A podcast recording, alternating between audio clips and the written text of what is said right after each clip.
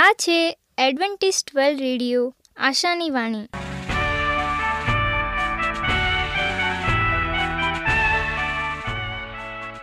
હું ગામિત સ્નેહા, અમારા આજના પ્રસારમાં તમારો હાર્દિક સ્વાગત કરું છું. આજે તમારા માટે અમે ખૂબ સુંદર, સ્વાસ્તિક અને આત્મિક વિચારો લાવ્યા છીએ. પણ તે પહેલાં સાંભળો દેવની સ્તુતિ માટે આ ગીત.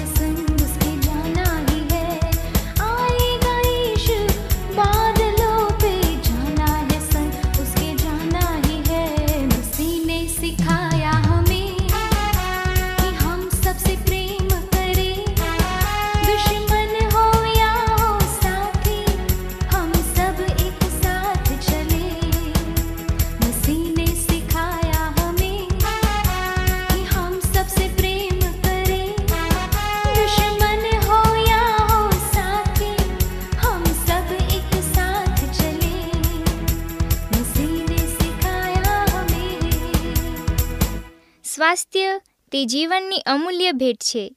તેને જાળવી રાખવા માટે આપણને શું કરવું? અને એના માટે આજે સ્વાસ્થ્યને લાગતા શબ્દો સાંભળીએ. અજમાવી જુએ. ચૈત્ર મહિનામાં એક મહિનો લીમડાના કુમળા પાન નરણે કોટે ખાવાથી કે તેનો રસ પીવાથી લોહી સુધરે છે, તેમજ અનેક રોગોથી મુક્તિ મળે છે. લીમડાના પાન વડે ઉકળેલા પાણીથી સવારે સ્નાન કરવાથી ચામડીના રોગો નષ્ટ થાય છે. લીમડાના સૂકા તેમજ લીલા પાંદડાનો ધુમાડો કરવાથી મચ્છરો દૂર થાય છે.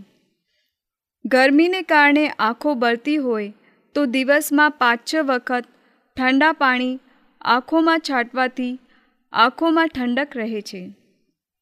ત્રાંબાના કળશમાં રાત્રે પાણી ભરી સવારે નળના કોઠે પી જવાથી કબજિયાત પેટનો દુખવો, કળતર વગેરે દૂર થાય છે. ઉપરાંત આખો દિવસ સ્ફૂર્તિ અને તાજગી વર્તાય છે. ઉનાળામાં બપોરે લીંબુનું શરબત પીવાથી લૂ ઓછી લાગે છે. અજમાની ફાંકીનું સેવન કરવાથી પેટના દર્દોમાં રાહત થાય છે. ખીલ પર ફટકડી ઘસી ત્યારબાદ મુલતાની માટીને ચંદન સાથે લગાવવાથી ખીલ, કાળા ડાઘ વગેરે દૂર થાય છે. બાજરાના લોટની પેસ્ટ બનાવી, વીસ મિનિટ ચહેરા પર લગાવી, પછી પાણીથી ચહેરો ધોઈ લેવો.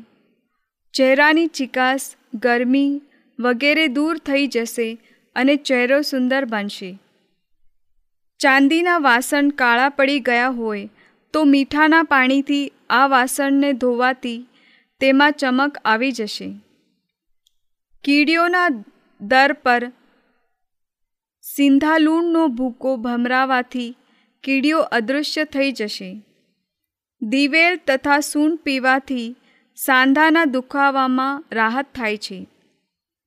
લિપસ્ટિક હોઠ પર લાંબા સમય સુધી રહે તે માટે લિપસ્ટિક લગાવ્યા બાદ તેની પર બરફનો ટુકડો ઘસી લો ડેટોલને એક ડોલ પાણીમાં મિક્સ કરી ઘરના તમામ ખૂણાઓ અને કિનારાઓ પર છંટકાવ કરવાથી માખી, મચ્છર, વાંદા કે જીવજંતુઓનો નાશ પામશે.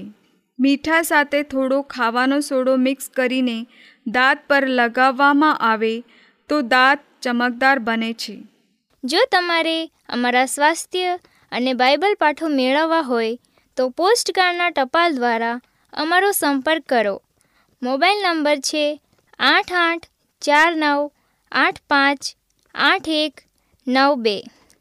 અમારું સરનામું છે એડવેન્ટિસ્ટ વર્લ્ડ રેડિયો, આશાની વાણી, પોસ્ટ બોક્સ નંબર એક ચાર ચાર છ market yard Pune, Maharashtra, India. આજે આપણે દેવનું વચન પાસ્ટર રાજુભાઈ ગાવિત એમના થકી સાંભળીશું. આગેવાનીની કોટોકોટી હું રાજુ ગાવિત.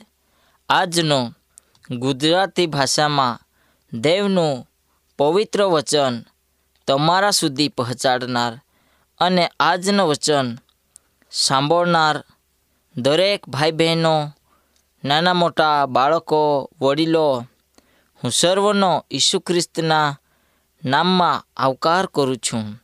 આજે આપણે દેવના વચનમાંથી શીખીએ કે આગેવાનોની કોટોકોટી કેવી રીતે થઈ હતી અને તેનું કારણ શું હતું. હવે આપણે દેવના પવિત્ર વચનમાં શીખીએ છીએ યશયા છઠ્ઠો અધ્યાય અને પહેલી કલમ. ત્યાં લખે છે કે જે સમયે ઉજિયા રાજા મરણ પામે છે અને તે વર્ષે પ્રભુને તે જુએ છે અને તે ઉચ્ચ તથા ઉન્નત રાજાસન પર બેઠેલો હતો. તેના જામની ચાળથી મંદિર પણ ભરાઈ ગયો હતો. વહાલા મિત્રો, કોમ્પ્યુસિયસને તેમના શિષ્યમાંથી એક શિષ્યે ઉત્તમ સરકારના તત્વ વિશે પૂછ્યો અને પ્રશ્ન કર્યો અને તેમનો જવાબ તે મેળવવા ઈચ્છતો હતો. અને ત્યારે તેણે જવાબ મળ્યો કે, હવે પર્યાપ્ત ખોરાક અથવા પર્યાપ્ત શસ્ત્રો અને આમ જનતાનો આત્મવિશ્વાસ. અને આ ત્રણ પ્રશ્ન હતા અને શિષ્ય પૂછ્યો કે, ધારો, તમારી પાસે કોઈ તક અથવા પસંદગી નથી, પરંતુ આ ત્રણમાંથી કોઈ એકથી ચલાવવું પડે, ત્યારે તમે અગાઉથી શું પસંદ કરશો? અથવા તમારા જીવનમાં તમે કઈ બાબત હોય એને તમે પસંદ કરશો? તે સમયે કોમ્પ્યુસિયસે ઉત્તર આપ્યો કે હું શસ્ત્રનો ઉપયોગ કરીશ. તેમના શિષ્યે વળગી રહેતા કહ્યું, ધારો કે તમને બાકી રહેલી બે બાબતોથી ચલાવી લેવાની ફરજ પાડવામાં આવે, તો તમે શું પસંદ કરશો? ખોરાક અથવા આમ જનતાનો આત્મવિશ્વાસ? કોમ્પ્યુસિયસ સરસ ઉત્તર આપે છે, હું ખોરાકનો ઉપયોગ કરીશ. કારણ કે પ્રાચીન સમયથી ખૂબ એ મારા જીવનમાં અનુભવ છે. કારણ કે ભૂખ એ બધા જ મનુષ્યો માટે ખૂબ જરૂરી છે. પરંતુ લોકો વડે તેના રાજામાં મૂકેલો ભરોસો લાંબા ગાળે ટકતો નથી. ગામ હોય કે ખેડૂ હોય કે સિટી હોય કે દરેક જગ્યાએ લોકો ખોરાક વગર રહી શકતા નથી. આમ લોકોને વાસ્તવમાં મજબૂત આત્મવિશ્વાસ અને વિશ્વાસયોગ્ય આગેવાની જોઈતી હોય છે. જ્યારે કોઈ સૈનિક લશ્કરમાં ફરીથી ભરતી થવા જડાય છે, ત્યારે લશ્કરી ભરતી અધિકારી તે શા માટે ફરીથી જડાવવા ઈચ્છ્યા છે, તે વિશે પૂછે છે. ત્યારે તેણે કહ્યું, મેં નાગરિક જીવન ભોગવ્ય છે, પરંતુ ત્યાં કોઈ પણ અધિકારી હોતો નથી. હવે આપણને અહીંયા આગેવાનીની કટોકટી વિશે તથા તેના દુઃખદ પરિણામો વિશે જોવા મળે છે. હવે હિસ્કિયા જે રાજા હતો, તે પરમેશ્વરની સાથે ચાલે છે. તેને દેવના માટે કામ કર્યું હતું અને જે યોગ્ય હતો, તે કર્યો હતો. કારણ કે તે આગોવાનીની યાદીમાં આવે છે. હવે, ઉજિયા રાજા જ્યારે મરણ પામે છે અને તે સમયે આપણને તેના વિશે જોવા મળે છે બીજો કાળ વૃત્તાંત છવ્વીસ કલમ અને ત્યારબાદ આ પ્રશ્નનો ઉત્તર આપણને મળે છે. ઉજિયા રાજા અને તેના મરણનું મહત્ત્વ શું હતો? હવે આપણે ઉજિયા રાજાના મરણ વિશે અલગ અલગ દ્રષ્ટિકોણ આપી શકીએ છીએ. વહાલા મિત્રો, જ્યારે મનુષ્ય પાસે પૈસા હોય, ત્યારે તેને ધન, નોકરો અને શાસ્ત્રો, સૈનિકો અને લોકોનું ટોળું દરબાર અને એ સઘળું રાજાના જીવનમાં ઘણું મહત્ત્વ ધરાવે છે અને આ સર્વ બાબતો રાજાને પ્રાપ્ત થાય છે. અને રાજા હોવા છતાં એના જીવનમાં એ બાબત ભૂલી જાય છે. જે સમયે કોઈ ગરીબ વ્યક્તિ હોય, એમની પરિસ્થિતિ ઘણી બિકટ હોય, એ દુઃખ વેઠે, અન્ન માટે ફાંપા મારે, એને વસ્ત્રની જરૂરિયાત હોય અને પૈસો એ બાબત એમના જીવનમાં મળતી નથી અને ઘર ચલાવવા માટે મજૂરી કરે અને ઘરના સામાન એમને પૂરતો ના હોય. પણ તે સ્વપ્ન જુએ છે મોટા થવા માટે. વહાલા મિત્રો અહીંયા ઉજિયા રાજા છે અને રુજિયા રાજા હોવા છતાં એમના જીવનમાં એ સોગળી બાબતો પ્રાપ્ત કરે છે, એ રાજ કરે છે અને લોકોની પરિસ્થિતિ એ જાણતો હતો. પરંતુ પોતાની પરિસ્થિતિ એ જાણતો નહીં હતો. અને તે જે સમયે રાજ્યનો રાજ્યકાળ લાંબો તથા સુખ સમૃદ્ધિવાળો હતો, પણ જ્યારે તે બળવાન થાય છે, ત્યારે તેનું અંતકરણ ઉન્મત્ત થાય છે અને તેથી તેનો નાશ થયો આવું બાઇબલ કહે છે. વહાલા મિત્રો, ગરીબ લોકોની પરિસ્થિતિ આપણે જાણીએ છીએ. પરમેશ્વરે તમને અને મને ઘણો જ આશીર્વાદ આપ્યો છે. આપણી પરિસ્થિતિ બદલી છે. આપણને ગરીબીમાંથી પરમેશ્વર ઉપર લાવ્યા છે.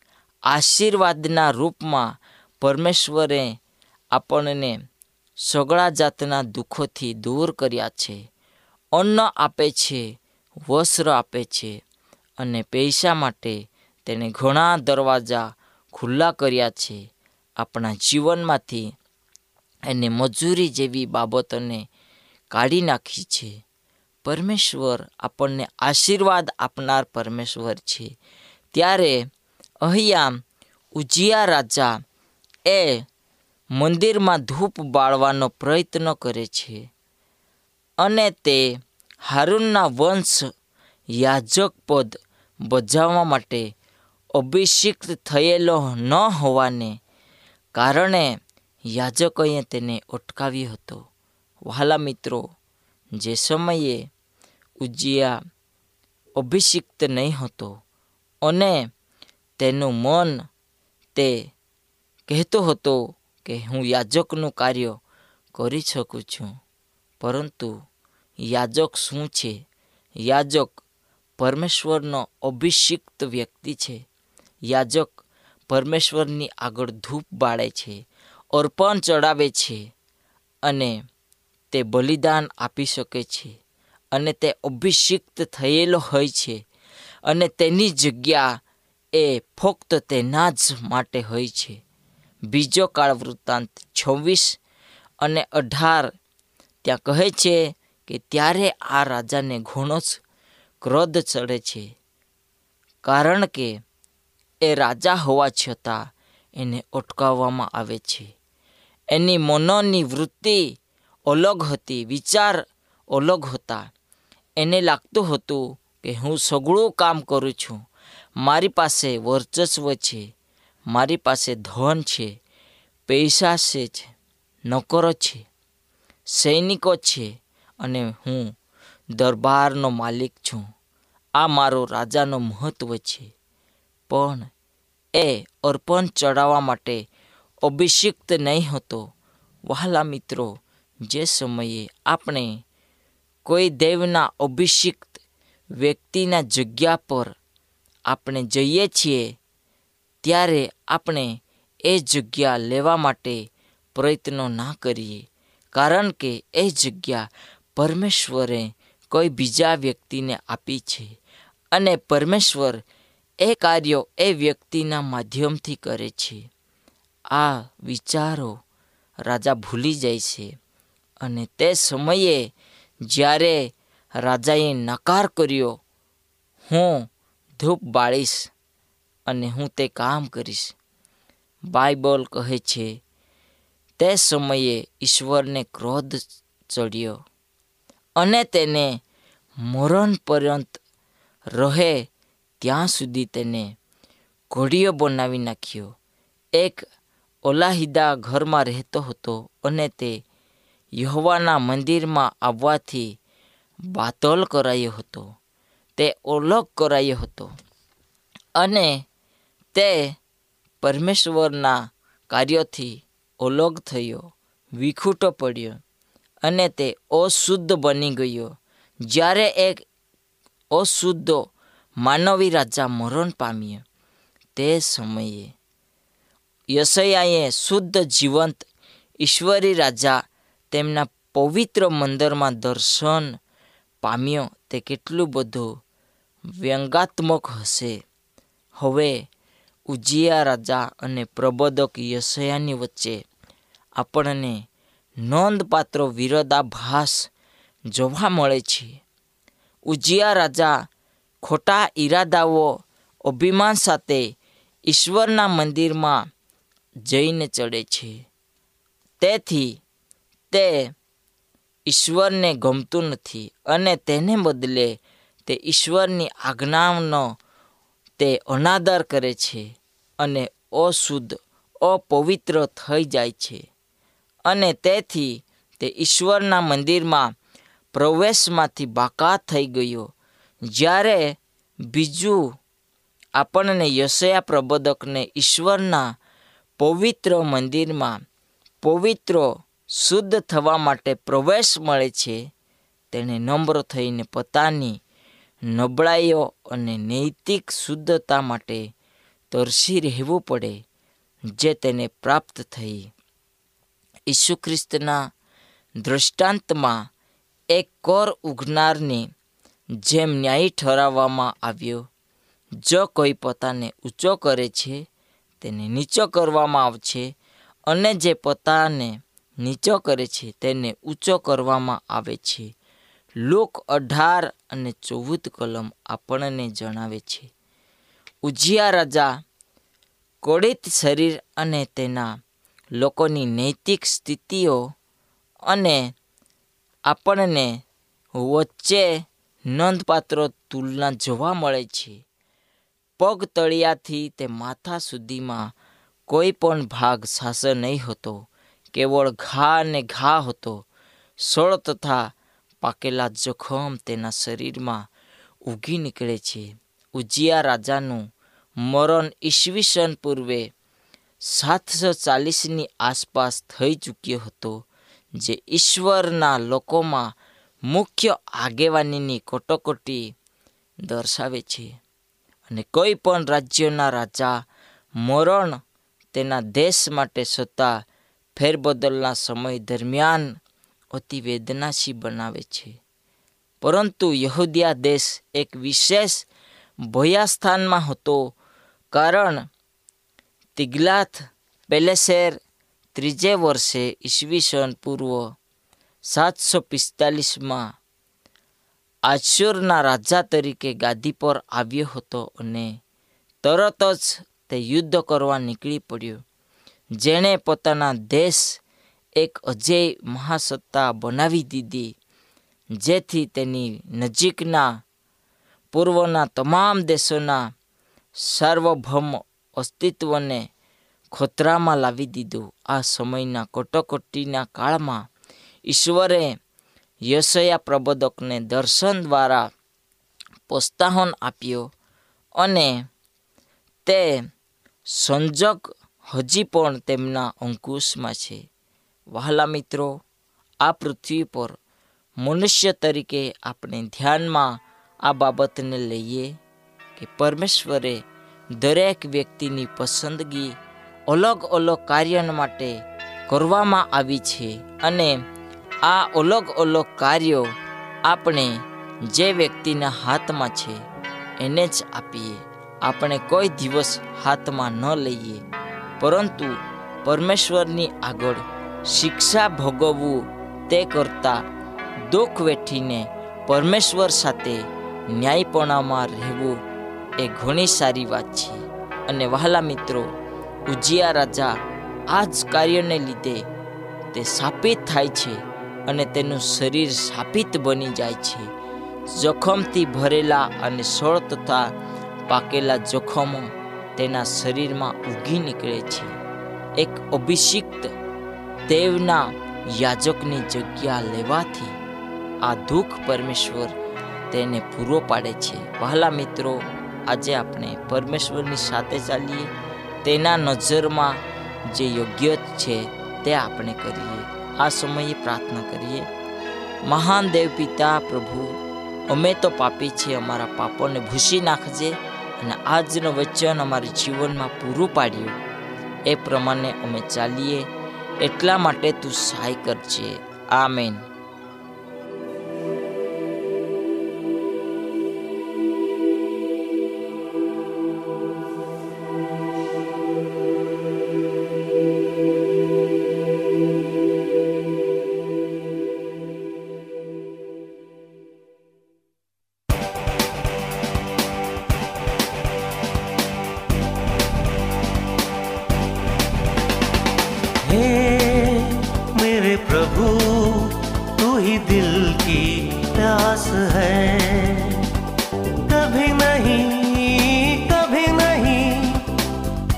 तुझसे वापस न जाऊं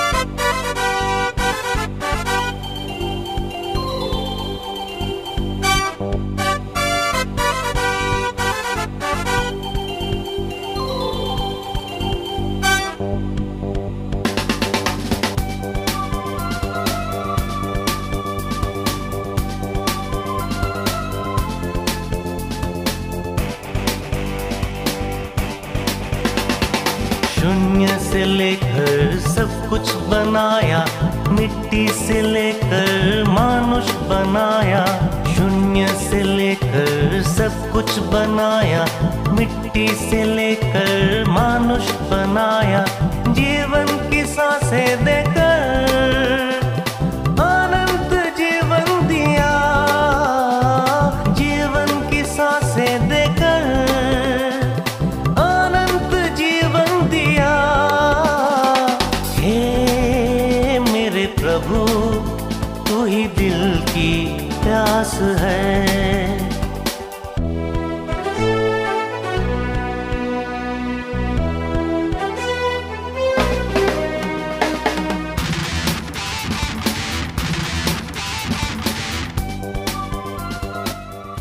સાથે આજના પ્રસારમાં રહેવા બદલ તમારો ખૂબ ખૂબ આભાર.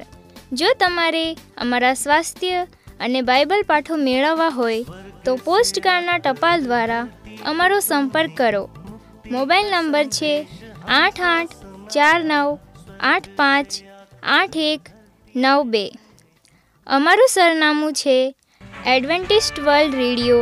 આશાની વાણી, પોસ્ટ બોક્સ નંબર એક ચાર ચાર છ, market yard, Pune, Maharashtra, India. બાઇબલની અભ્યાસની વધુ જાણકારી માટે અમારો સંપર્ક કરો. આ છે અમેઝિંગ ફેક્ટ્સ ઈમેલ આઈડી છે રાજુ ગામિત સાત ચાર ચાર ત્રણ એ જીમેલ ડોટ કોમ આ સાથે અમારો આજનો કાર્યક્રમ અહીં જ સમાપ્ત થાય છે. ફરી મળીશું આ જ મીટર બોર્ડ પર ત્યાં સુધી પ્રભુ તમારી સાથે રહે.